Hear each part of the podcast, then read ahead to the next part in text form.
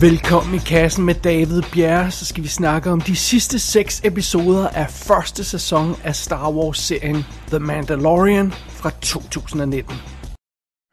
I want my next job. Next job. Take some time off. Enjoy yourself. I'll take you to the Twilight healing baths. I want my next job. Sure, fine. You hunters like to keep busy, right? Uh, these are all far away. The further, the better. I'll take your pick. You've earned it.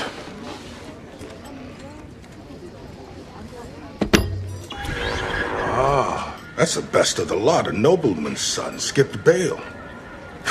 Looks like you're headed to the ocean dunes of Karnak.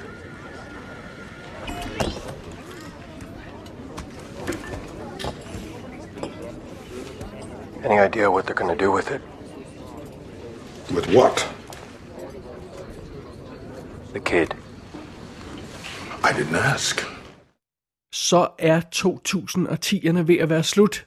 Årtiet er tæt på at være afsluttet, og øh, det passer jo altså meget fint, fordi Skywalker-sagaen er også netop afsluttet med den 9. film, og The Mandalorian er netop blevet færdig med sin første sæson på 8 episoder.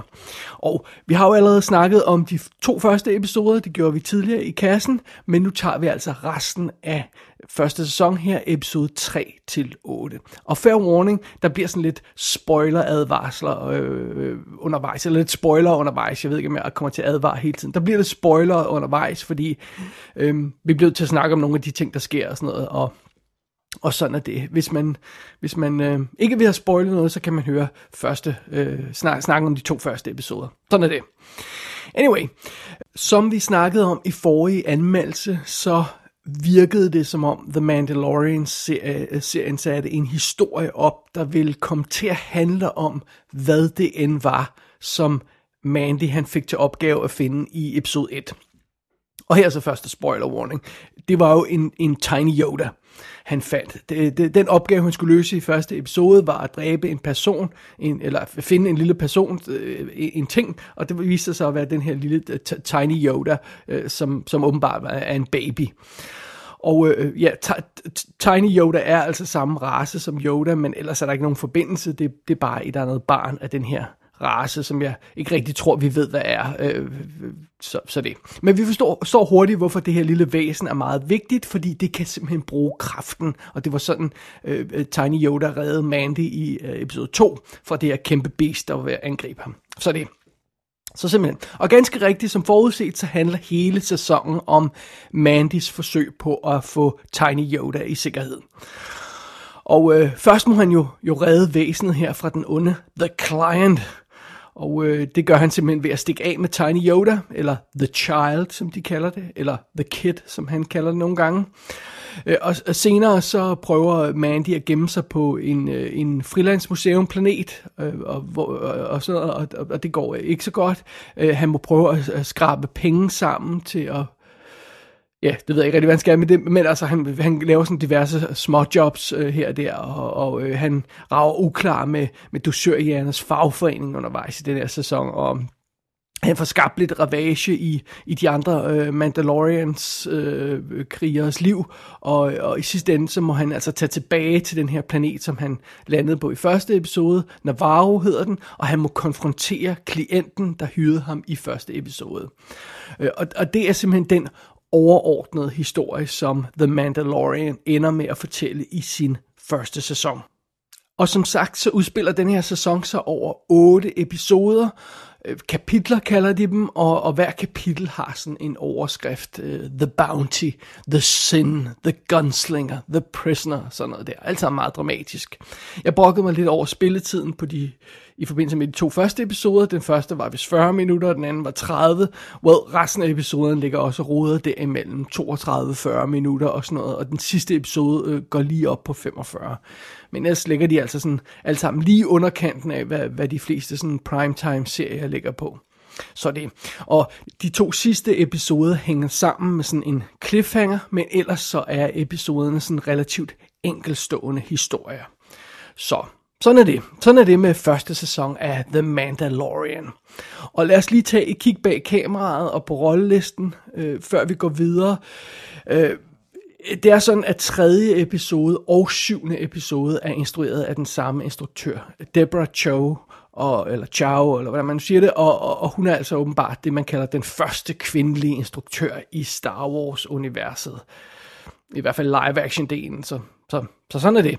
Øh, øh, Deborah Chow, hun har, har tidligere instrueret episoder af, af The Vampire Diaries, Fear the Walking Dead, og Jessica Jones, Lost in Space, alt muligt halløj. hun bare, øh, for det meste bare en enkelt eller to episoder af de her serier, men, øh, men sådan er det jo. Hun har altså instrueret episode 3 og 7. Episode 4 er instrueret af Bryce Dallas Howard, som jo altså er Ron Howards datter, og hun har lavet lidt kortfilm og dokumentarfilm før, men det her det er sådan hendes live-action debut i sådan det her sådan mere officielle format.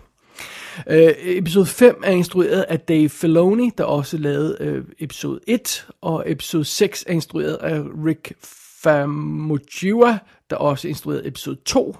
Og den sidste episode, episode 8, er instrueret af Taika Waititi, som jo altså er ja, relativt øh, stor instruktør, der har lavet sådan noget som, han har jo kom på banen i øjeblikket med Jojo Rabbit, og han lavede Thor Ragnarok, som var et stort hit og sådan noget, og så har han sådan en cult following for sin tidligere film.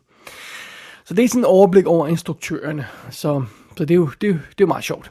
Øh, i, øh, hovedrollen som The Mandalorian bliver stadig spillet af Pedro Pascal, i hvert fald i de fleste episoder, for det er sådan sluppet ud sådan stille og roligt undervejs, at han rent faktisk ikke er med i alle episoder, fordi ja, man ser jo ikke hans ansigt, så han kan bare levere stemmen.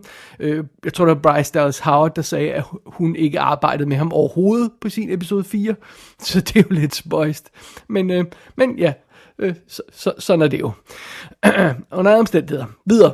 Øh, Gina Carano dukker op som Cara Dune, som, eller Dunn, eller hvordan man nu siger det, som er, som er en, en, en fellow, øh, øh sådan lovløs person, som Mandalorian, han, øh, han, han, han bliver venner med undervejs. Øh, Øh, så får vi øh, Giancarlo Esposito kommer med, som vi blev lovet i trailer og sådan noget. Det er ham, de fleste husker for Breaking Bad eller for Usual Suspects. Han spiller Moff Gideon og dukker op i syvende episode og en del med i ottende episode. Øh, Carl Weathers er med igen som, som ligesom øh, lederen af de der, det der fagforening for, for dusørjægerne, og Nick Nolte lægger igen stemme til den her fyr, vi møder, uh, Quill, som vi møder undervejs, i, som vi mødte i første episode, som vi møder senere i serien igen. Werner Herzog spiller igen The Client, som er super fed. Og ellers så er der sådan lidt gæsteoptrædener fra diverse andre folk. Komikeren Bill Burr dukker op som en dusør, ja, der er super cool i øvrigt i øh, episode 6.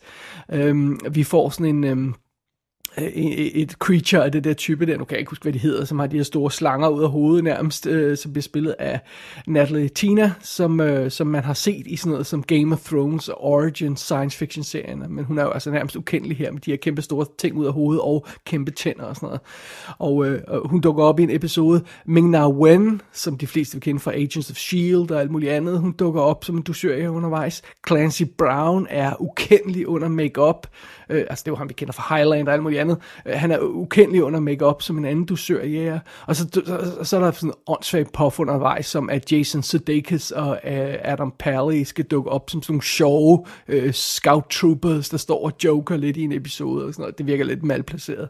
Men uh, ja, det er sådan uh, et lille view ud over rollelisten her i The Mandalorians første sæson. These were cast in an imperial smelter. These are the spoils of the Great Purge. The reason that we live hidden like sand rats. Our secrecy is our survival. Our survival is our strength. Our strength was once in our numbers. Now we live in the shadows and only come above ground one at a time. Our world was shattered by the Empire with whom this coward shares tables. The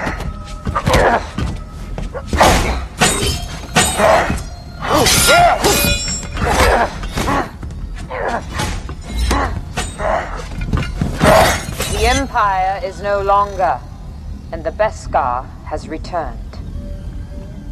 When one chooses to walk the way of the Mandalore, you are both hunter and prey. How can one be a coward if one chooses this way of life? Have you ever removed your helmet? No, Has it ever been removed by others? never. This is the way. This is the way. This is the way. Som man måske husker, så var jeg ikke skide imponeret over de to første episoder af The Mandalorian. Jeg var, jeg var ret hård ved dem, da jeg anmeldte dem.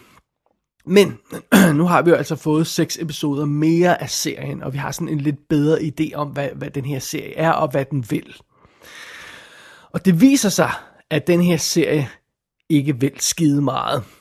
Øh, øh, The Mandalorian-serien er tilfreds med bare at rende rundt og pille sig selv lidt i navlen. Der sker øh, stort set ikke rigtig noget i nogle af episoderne. Øhm, næsten hver eneste episode er, er det, jeg kalder en nul-episode, der sådan øh, slutter, hvor den starter. Altså, den starter et sted, så har den et plot, og så går den i en cirkel tilbage til, til starten igen, og så er der reelt ikke rigtig sket noget.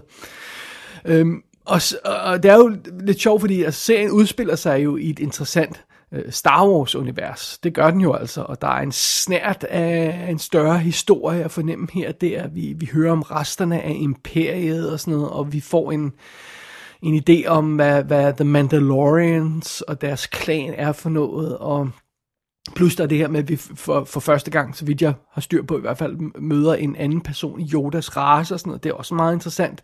Øhm, så, så der er sådan set øh, muligheder nok for at fortælle en, en virkelig cool historie i det her format. Men for det meste får vi altså bare øh, ligegyldige, banale øh, episoder. Den her serie er besynderlig uambitiøs, når det gælder selve kernen af historien. De øh, øh enkelte episoderne er ikke ekstremt svage, og, og den overordnede ark, som den her serie tager, er, er, er virkelig øh, banal, som sagt. Episode 4 stjæler plottet fra de syv samuraier, bare lige sådan, sådan en sjov bemærkning, øh, hvor, hvor Mandy han skal forsvare en, u- et uskyldigt lille samfund for nogle slemme bøller, og, og øh, øh, den her episode øh, ender sådan lidt på linje med, med de mest pinlige Star Trek Next Generation episoder, øh, for den, den havde altså sine momenter, der var virkelig slemme og til at krømpende.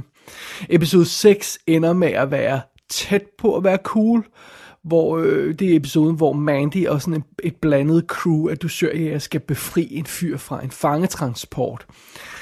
Øhm, og øh, øh, det, det, det er jo så meget cool koncept og meget cool idé, men desværre bliver episoden lidt ødelagt af et elendigt manuskript og, og, og en, øh, en dårlig historie ganske enkelt, og så får manuskriptet også Mandy til at ligne en talentløs nar igen igen. Og øh, og det viser sig jo også at være en overskrift, det, det, det brokkede mig også over i første anmeldelse, det viser sig at være en overskrift på den her serie. Øh, øh, det største problem ved, ved The Mandalorian er stadigvæk The Mandalorian. Altså han er lige så talentløs i de her seks episoder, som han var i de to første episoder. Han bliver konstant overrasket, han får hele tiden bank, øh, han går i fælder, han falder i baghold, han kan ikke skyde, han kan ikke slås, han kan ikke flyve, han kan ikke lægge planer, han kan stort set ikke rigtig noget. Øh, det er et mirakel, at han overhovedet er overlevet. Altså han må simpelthen være galaksens mest inkompetente dusørjæger. Selv ham der fyren i Empire Strikes Back, der ser ud som om han har sådan en rulle toiletpapir viklet rundt om hovedet, han virker mere kompetent end øh, Man- Mandy gør, og, og og det er selvfølgelig et stort problem. Og det er også et stort problem, mm, at, at, vi slet ikke, eller stadig ikke efter otte episoder, sådan rigtig har nogen fornemmelse af, hvem Mandy er som person. At det, det er virkelig svært at vurdere, hvem han er, og hvad han står øh, for. Det, det, delvis på grund af masken. Igen, vi ser aldrig hans ansigt. Og, øh, og, og det, men også på grund af, at han ikke siger noget. Han, altså, han er jo meget kortfattet og sådan noget, og, og derfor deler han ikke rigtig noget, øh, nogle tanker med os på noget plan og sådan noget. Øhm, men, men det er også bare et problem for serien generelt, at, at den aldrig rigtig får gjort The Mandalorian til en selvstændig person. Uh, han får ikke engang et navn, altså han er en, en Mandalorian blandt mange Mandalorianer, uh, øh, og, og, og man sidder bare hele tiden og tænker på Boba Fett i stedet for, når man ser ham, fordi det er sådan en, en stærk person med et navn, vi har identificeret, og vi kender ham i Star Wars-universet.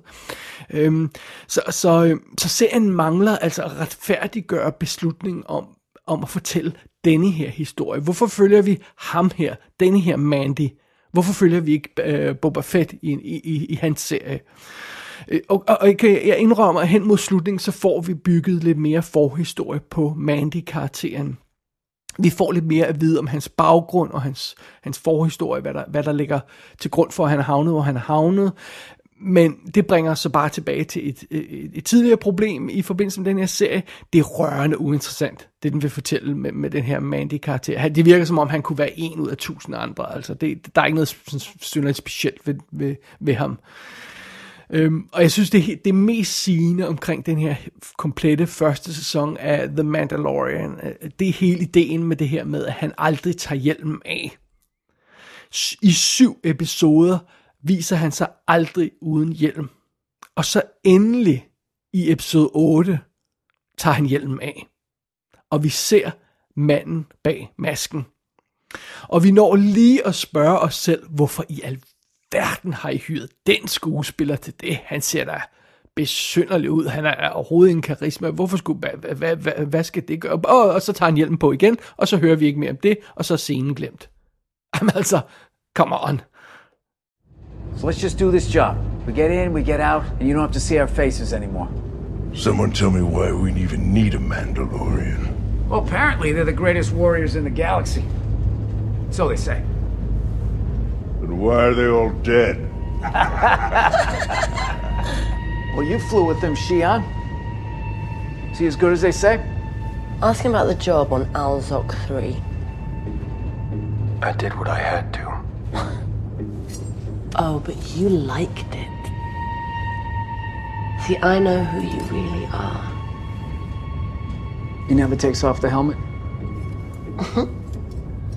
This is the way. Huh. I wonder what you look like under there. Maybe he's a Gungan. Is that why you so don't want to show your face? you ever seen his face? A lady never tells. Oh, come on, Mando. We all gotta trust each other here. You gotta show us something.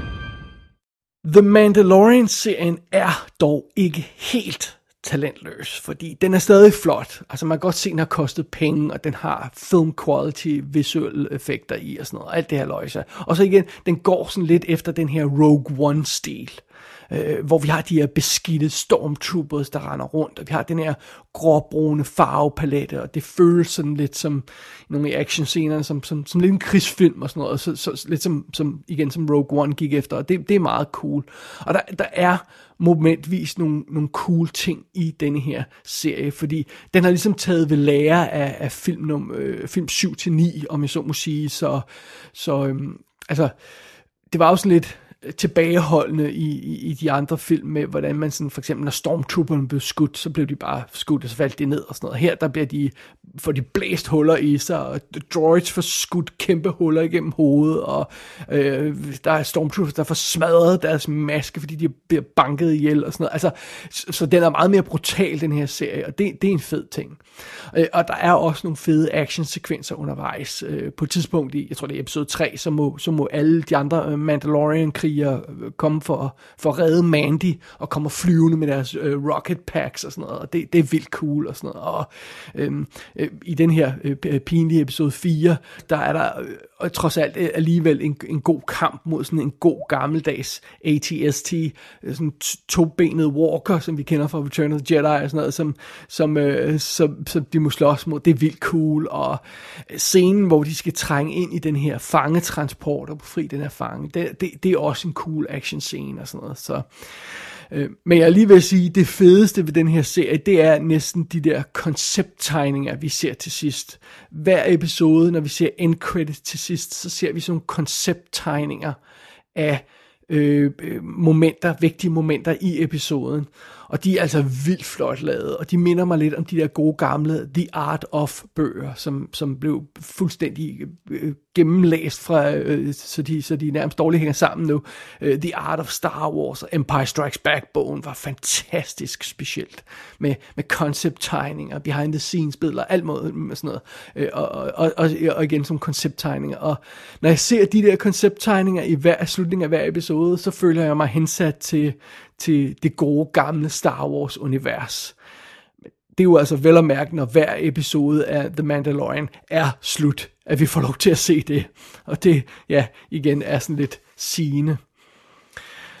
Ej, jeg synes, det, var, det er en frustrerende oplevelse at se den her første sæson af The Mandalorian. Men jeg mener, der gik faktisk, jeg tror, det var fire episoder, før det gik op for mig, hvorfor, hvad præcist er problemet med den her serie.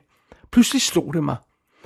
Problemet er, at The Mandalorian i virkeligheden opfører sig som om, den er en julekalender. Det er i bund og grund sådan, den er skrevet. Altså, der er den her overordnede historie, som er relativt simpel. Julen skal reddes, eller i det her tilfælde, Tiny Yoda skal reddes. Og hver episode er så en enkelstående lille historie eller lille mission, Øh, og for det meste øh, ender vi bare tilbage, hvor vi startede i slutningen af hver episode, for det er jo den eneste måde, man kan trække en historie ud i 24 afsnit, når man laver sådan en julekalender. Øh, øh, og, og, altså, hvis der, virkelig, hvis der var nogle af karaktererne i, i de utallige julekalender, der rent faktisk havde nosser og hjerne, jamen, så, kunne, så kunne de jo nok redde julen, eller finde julemanden, eller finde juleglæden igen, eller fandt det er, de skal. Det kunne de nok gøre på to-tre episoder. Øh, men det går jo ikke. Det skal trækkes ud i 24, så det er derfor, hver episode er sådan en nul historie. Måske sker der sådan en lille ting, der ændrer ved plottet. Øhm, øh, men, men det kan man altså sige både for julekalender og for The, The Mandalorian. Hver episode slutter mere eller mindre, hvor den startede. Øhm, og det føles hele tiden som om, den gentager sin historie. Øh, The Mandalorian her, plottet i episode 5 og 6 er stort set identisk i kernen, og Øhm, øh, vi skal se den samme scene i episode, jeg tror det er 2 og 3, hvor vi er i smeltediget, øh, øh, og vi skal, vi skal have vi skal have smeltet noget uniform til ham og sådan noget. Øhm, øh, øh, og, og, og, hvis, hvis man tror, jeg overdriver her, når jeg siger det på den her måde, så er det, synes jeg, det er enormt sigende, at episode 8 slutter mere eller mindre samme sted, som episode 1 slutter. Altså, vi har stort set ikke rykket os en millimeter i hele sæsonen. Og right, der er de her små undtagelser. Altså, Mandy har fået en ny uniform, og han har fået nogle nye venner, og øh, øh, Mandy har fået lidt mere information i hans kamp for at redde julen, eller sorry, redde Tiny Yoda, og, og, øh, men ellers har, har serien stort set bare trådt vande i fem timer. og derudover, så føles øh, øh, The Mandalorian stadig som om serien er lavet mest for børn. Og det er julekalender jo også. Det er også derfor, den, det forstærker den her julekalenderfølelse hele tiden. Øhm, altså, i, i den her serie, der er jo altså scener, hvor folk gemmer sig bag papkasser, mens he, altså hele deres hoved og deres hjelm stikker op, op øh, bag kanten på den der kasse der. Øh, og vi er altså midt i en laserkamp, hvor folk bliver slagtet med blaster og sådan noget, men I opfører jer som om I leger skjul. Altså, come on, det, altså, det, igen, det føles som sådan en børneserie nogle gange. Og, og ja, der er naturligvis hele tidens skud af Tiny Yoda. Fordi serien er desperat for at få til at, for at, få til at falde for den her figur. Og jeg kan mærke, øh, fornemme online, at det er lykkedes for mange folk. At åh, oh, Tiny Yoda, shut up. Altså, ideen er selvfølgelig, at vi skal ræse ud og, og købe det her åndssvage tøjdyr, men den hopper jeg altså ikke på. Det er simpelthen for åbenlyst manipulerende øh, at forsøge at få os til at hoppe på den her figur, som jeg reelt ikke har noget forhold til overhovedet. Så det, nej, første sæson af The Mandalorian er ikke imponerende. Historien er simpelthen for svag og for banal, og dialogen er intetsigende, og dramaet er ofte ikke eksisterende.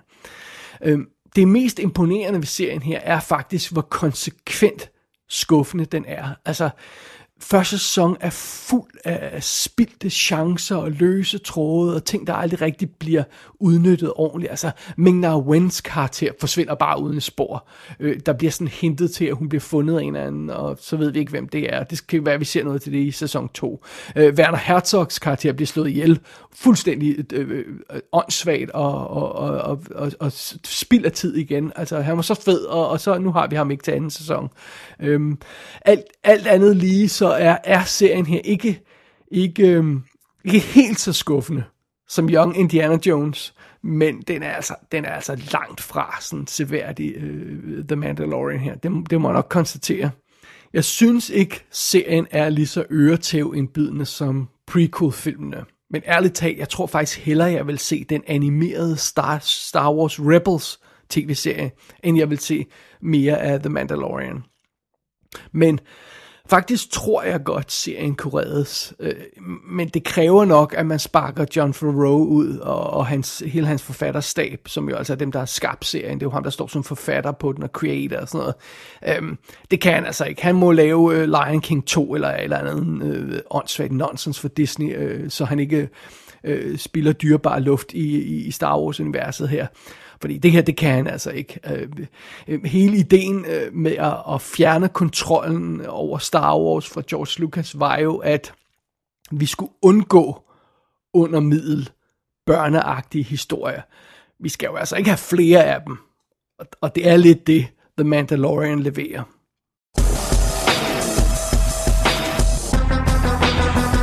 Hele første sæson af The Mandalorian kan ses på Disney Plus i USA, og Disney Plus skulle komme til Danmark i marts, var det vist nok 2020. Der er ingen rygter om en fysisk udgivelse af serien endnu. Gå ind på ikassenshow.dk for at se billeder for serien. Der kan du også abonnere på dette show og sende en besked til undertegnet. Du har lyttet til I Kassen med David Bjerg.